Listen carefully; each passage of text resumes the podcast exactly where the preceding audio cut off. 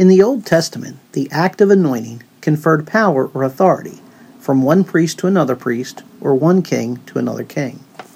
Exodus 28:14 You shall put them on Aaron your brother and on his sons with him, and you shall anoint them and ordain them and consecrate them, that they may serve me as priests.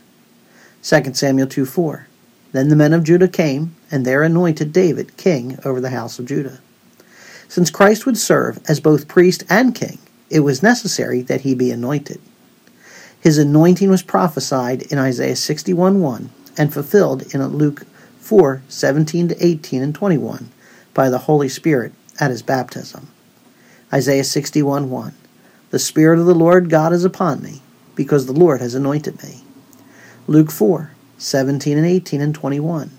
And he opened the book and found the place where it was written, The Spirit of the Lord is upon me, because he anointed.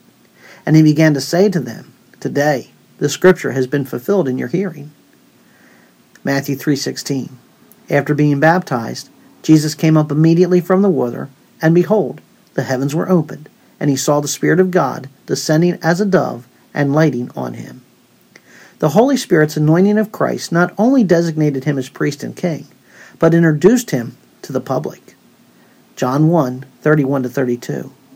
I did not recognize him, but so that he might be manifested to Israel, I came baptizing in water.